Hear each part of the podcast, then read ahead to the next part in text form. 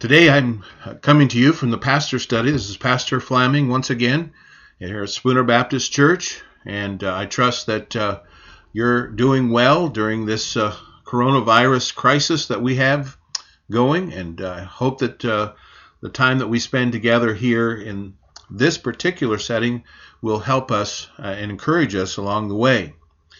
I'd like to share with you a message of concerning prayer. This is Wednesday, and uh, we want to uh, remember that usually on Wednesday evening we gather for uh, prayer and Bible study. And we're not able to do that, but I trust this message will be a help to you and encourage you in the matter of prayer. We need to be a praying people uh, in good times and in bad times. And so I want to uh, look at a message con- entitled Continue in Prayer. We take the text Luke chapter 18, verses 1 through 8, and the attitude many hold concerning God and the matter of prayer is that many people will pray about something for a while, and when the answer doesn't come when they think it should, they just throw up their hands in defeat and say, Oh, what's the use? Now, many of us wouldn't admit that, but we've done the same thing. Uh, this passage is a challenge to that particular notion. And in these verses, the Lord Jesus tells his disciples a parable that is designed to teach them the importance of remaining persistent in prayer. And I would like for us to examine this parable together today because we need to hear the truths that are taught here. Why is that? Well, because in the church and in the work of the Lord, everything rises and falls on prayer. And that's why we take the first part, usually, of our Wednesday night services to devote it to prayer. And by the way, it's a sad commentary that many people stay away from the Wednesday evening services because of that time of extended prayer. Maybe they're shy or they don't like to uh, pray with other people. I'm not sure what the reason is, or maybe it's just that they're just too busy. And if you're too busy to be at prayer meeting, then you're too busy. But we need to pray. And we must be persistent in our praying, especially during uh, these days of shutdowns and cancellations uh, because of this coronavirus. My question is Are you praying? Uh, let's take a look at this parable today and see the truths that are contained here. It's uh, these truths that teach us about continuing in prayer. Notice as I read, and you can read along with me in your copy of God's Word in Luke chapter 18 and verse 1. And he spake a parable unto them to this end, that men ought always to pray and not to faint, saying, There was in a city a judge, which feared not God, neither regarded man. And there was a widow in that city, and she came unto him, saying, Avenge me of mine adversary. And he would not for a while, but afterward he said within himself, Though I fear not God, nor regard man, yet because this widow troubleth me, I will avenge her, lest by her continual coming she weary me. And the Lord said, Hear what the unjust judge saith. And shall not God avenge his own elect, which cry day and night unto him, though he bear long with them? I tell you that he will avenge them speedily. Nevertheless, when the Son of Man cometh, shall he find faith on the earth? The first thing I want you to notice here in this text is the cry of the widow. The cry. And notice uh, in this cry of the widow, her demand. First of all, her demand. We see this in verse 3. And there was a widow in that city, and she came unto him, saying, Avenge me of mine adversary. Now we do not know the nature of this woman's burden, but she did have a grievance against someone that was lying very heavily upon her heart. So we see her demands. Secondly, we see her disadvantages. Now, this poor soul had several things working against her. Uh, when it came to seeking redress before the court of law, number one, she was a woman, and women were not allowed to speak in court. Number two, she was a widow, and she had no husband to speak for her. And number three, she was a widow, and they were a segment of society that was oppressed and often taken advantage of. And then number four, she was a widow, and being a widow was synonymous with being poor. She had no money with which to grease the wheels of justice, so to speak. Uh, she could not have paid a bribe had she wanted to. So we see her demand, we see her disadvantages. Thirdly, we see her de- determination. Notice verse 5. Yet because this widow troubleth me, I will avenge her, lest by her continual coming she weary me. The Bible refers to her continual coming. Now, this phrase has the idea that she was begging this judge for help every day. And when she would show up for court, there she was. And when he went into the marketplace, there she was. She pleaded with him in front of his friends. She stalked him at home. And everywhere he went, there she was, constantly asking him to give her satisfaction. But then notice not only her determination, but her desperation. Because of her social standing and because of her financial standing, she had no other hope but to get help from this judge. Therefore, she made a nuisance of herself before him every day until she received the very thing that she was after. Now, this widow represents us. There are times when we too are burdened down with cares and worries and fears and troubles. And during those times, it may seem that every circumstance of life is stacked against us. There may be the temptation to say, Oh, what's the use? Especially after we've prayed and prayed and we've prayed about this matter. And yet, if we learn anything from this poor woman, let us learn the lesson that persistence in prayer pays off in God's time. So keep praying. Despite all the obstacles you face, despite all the signs that say you would just need to give up. Notice not only the cry of the widow, but notice the secondly the coldness of the judge. First of all, he was corrupt. In verse 2, it says, There was in a city a judge which feared not God, neither regardeth man. This man didn't care anything about God or man. All he cared about was himself and his own life. I think to put it simply, he was a wicked man. To understand this judge, we need to understand something of what the judicial system was like in those days. It has been described uh, in this way the courtroom was not a fine building, but a tent that was moved from place to place as the judge, judge covered his circuit. The judge, not the law, set the agenda, and he sat regally in the tent, surrounded by his assistants, and anybody would uh, who could watch the proceedings from the outside, but only those who were approved and accepted could have their cases tried. And this usually meant bribing one of the assistants so they could call the judge's attention to the case. And this is true in much of the third world countries even today. So he was a corrupt judge. Secondly, he was calloused. In verse 4 it says, And he would not for a while, but afterward he said within himself, Though I fear not God, nor regard man. Even though he had heard this widow's petition and saw she had a case, he would not do as she asked. He simply turned a deaf ear to her pleas for help. It was he was a hard-hearted and closed-minded man to the needs of others.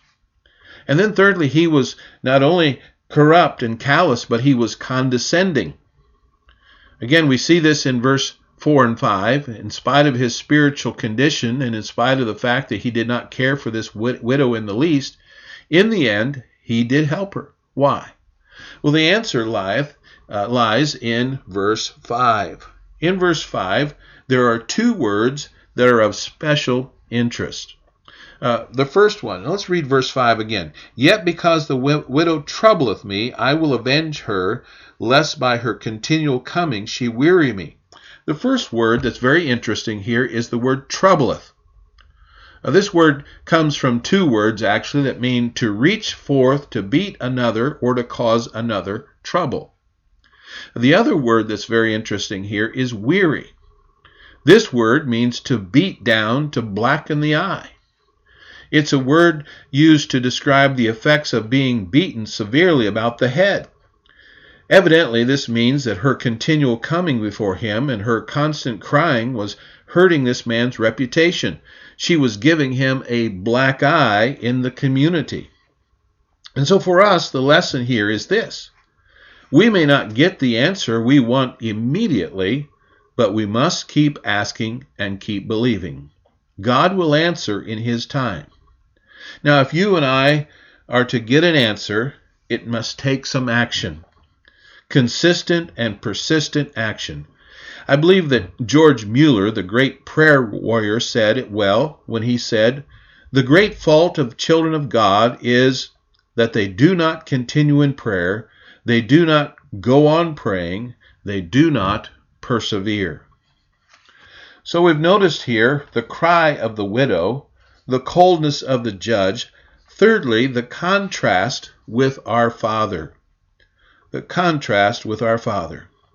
Jesus now turns from the character in this parable to the Father up in heaven. He shows us that God, who is nothing like the unjust judge, delights in answering the prayers of his children. Notice, first of all, he hears his people.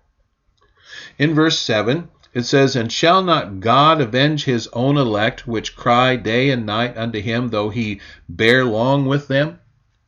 We never uh, need to fear that God doesn't hear us because his ear is ever open to the cry of his children. Secondly, he honors their persistence. It says here, though he bear long with them. You know, sometimes prayer is answered immediately, other times the answer is delayed for a time, but the key is not giving up. God isn't making us wait, He's working out the answers we seek. Our persistence in prayer demonstrates the depth of our burden. If you can pray about an item once or twice and then give up, you're really not burdened over it. A genuine burden will put you before God and keep you there until He answers. So He hears His people, He honors their persistence, and thirdly, He handles their petitions.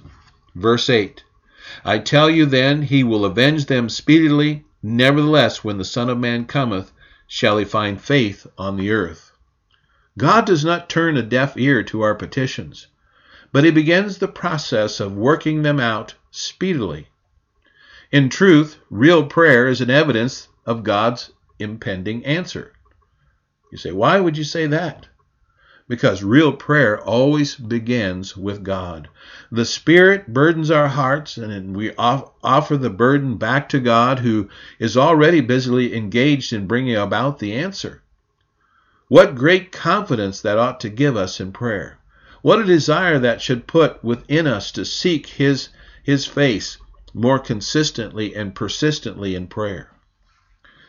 There's a story that illustrates the value of persistence in prayer. It's a story about a man, Roger Sims. He was hitchhiking his way home, and he will never forget the date, May the 7th. His heavy suitcase made Roger tired. He was anxious to take off his army uniform once and for all. Flashing the hitchhiking sign to an oncoming car, he lost hope when he saw that it was a big, black, sleek new Cadillac. To his surprise, the car stopped. The passenger door opened. He ran toward the car. He tossed his suitcase in the back and thanked the handsome, well dressed man as he slid into the front seat. Going home for keeps? Sure am, Roger responded. Well, you're in luck if you're going to Chicago. Well, not that quite that far. What, do you live in Chicago? Well, I have a business there. My name is Hanover. After talking about many things, Roger, who was a Christian, felt a compulsion to witness to this 50 uh, something uh, year old man, apparently a successful businessman about Christ. uh, uh, and he uh, kept putting it off till he realized he was just 30 minutes from home, and so it was now or never. So Roger cleared his throat and said, Mr. Hanover, I would like to talk to you about something very important. He then proceeded to explain the way of salvation, ultimately asking Mr. Hanover if he would like to receive Christ as his Savior. And to Roger's astonishment, the Cadillac pulled over to the side of the road. Roger thought he was going to be ejected from the car, but the businessman bowed his head and received Christ and then he thanked Roger. He said, This is the greatest thing that has ever happened to me. Five years went by. Roger had gotten married, had a two year old boy, and had a business of his own. Packing his suitcase for a business trip to Chicago, he found the small white business card Hanover had given him five years before. In Chicago, he looked up Hanover Enterprises. A receptionist told him it was impossible to see Mr. Hanover, but he could see Mrs. Hanover. A little confused as to what was going on, he was ushered into a lovely office and found himself facing a keen eyed woman in her fifties. She extended her hand. You knew my husband? Roger told her how her husband had given him a ride when hitchhiking home after the war.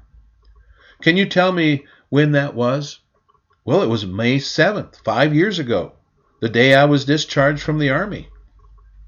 Anything special about that day? Oh, Roger hesitated, and he wondered, should I mention giving a witness to the her husband?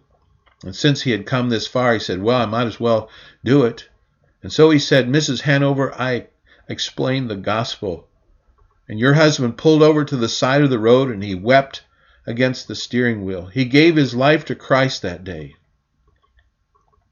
Explosive sobs shook her body. And getting a grip on herself, she sobbed, I had prayed for my husband's salvation for years. I believed God would save him. And said, Roger, where is your husband, Mrs. Hanover? She said, Well, he's dead. And she wept, struggling with the words. He was in a car crash after he let you out of the car. He never got home. You see, I thought God had not kept his promise. And again, sobbing uncontrollably, she added, I stopped living for God five years ago because I thought he had not kept his word. Well, sometimes we just give up. We say, God's not going to answer our prayer. So here's the challenge I would give us uh, as Christians, the challenge to saints. What are we to do with this kind of a message? Well, I think the answer is summed up by three simple challenges that would make all the difference in our prayer lives, especially during the days of crisis. The first challenge would be be committed to prayer. Again, verse 1, go back there and we say we see it says that men ought always to pray. Now that's the idea that we find in 1 Thessalonians 5:17, where the Bible says pray without ceasing. Without ceasing has the idea of no intermission. Uh, it can refer to like a nagging cough or a tickle at the back of your throat that says the cough has al- is always about to happen. Uh, Jesus is telling us to be ready to be on guard, to be watchful. It's the idea of being in an attitude, an atmosphere of prayer all the time. You see, prayer is more than an obligation, it's also an opportunity. It's an opportunity for us to be in touch with our Heavenly Father anytime the need arises.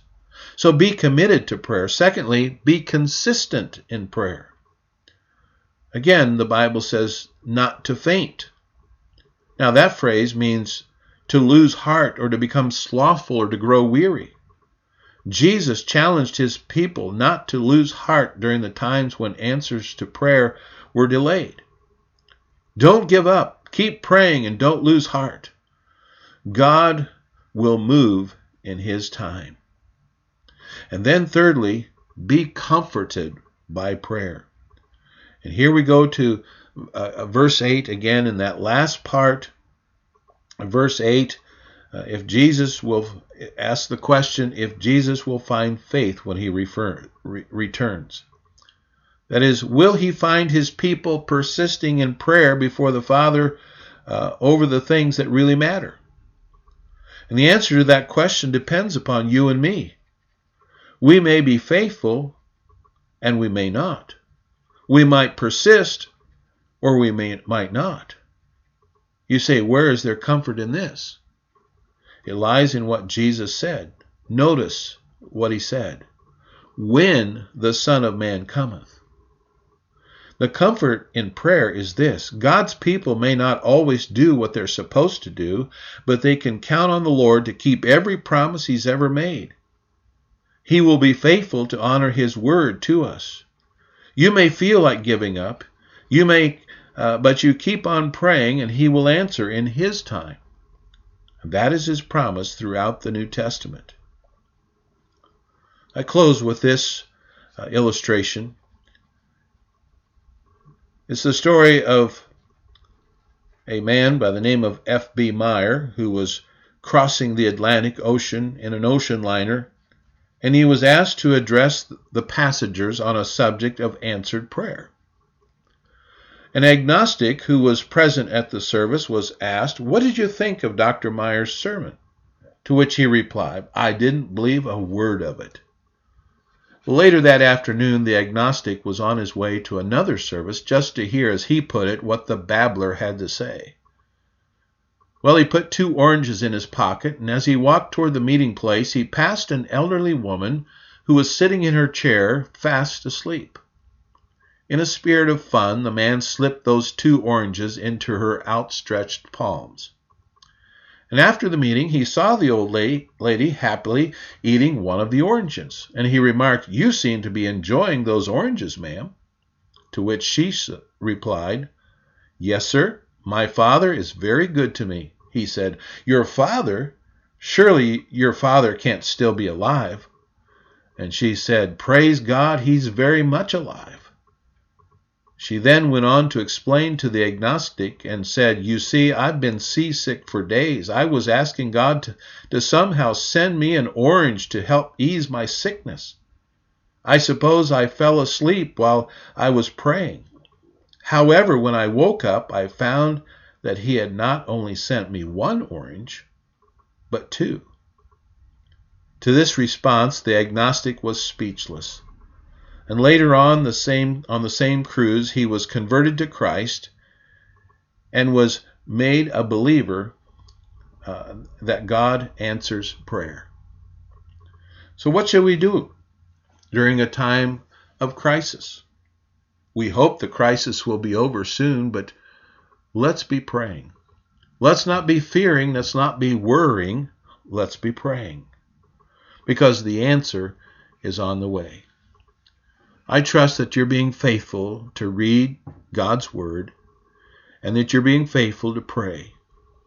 And even though we can't gather in our regular prayer meeting, I trust you're praying uh, faithfully each and every day. Let's pray. Father in heaven, thank you for the opportunity to share these uh, few words from this wonderful passage of Scripture. We know that you are a God who answers prayer we can come boldly to the throne of grace and ask for help in a time of need. And Lord, we do pray for strength and good health. We thank you, Lord, that you've promised to never leave us nor forsake us. We pray for those in our uh, congregation who are uh, struggling with physical needs. We know that some have struggled with these physical needs even before this uh, virus uh, crisis came. But we pray, Lord, that you'll be especially near to them as they're vulnerable to uh, sickness and so forth. But we pray, Lord, that you'll encourage their hearts. Help us to be an encouragement one to another. Help us to spend time in prayer. And Lord, as we seek the answers to our prayers, we pray, Lord, we'll be persistent, we'll be consistent, and we'll not faint. I pray your blessing upon our people as they uh, go through these days. Give us your strength, and we'll give you the praise and the glory for it. In Jesus' precious name, amen.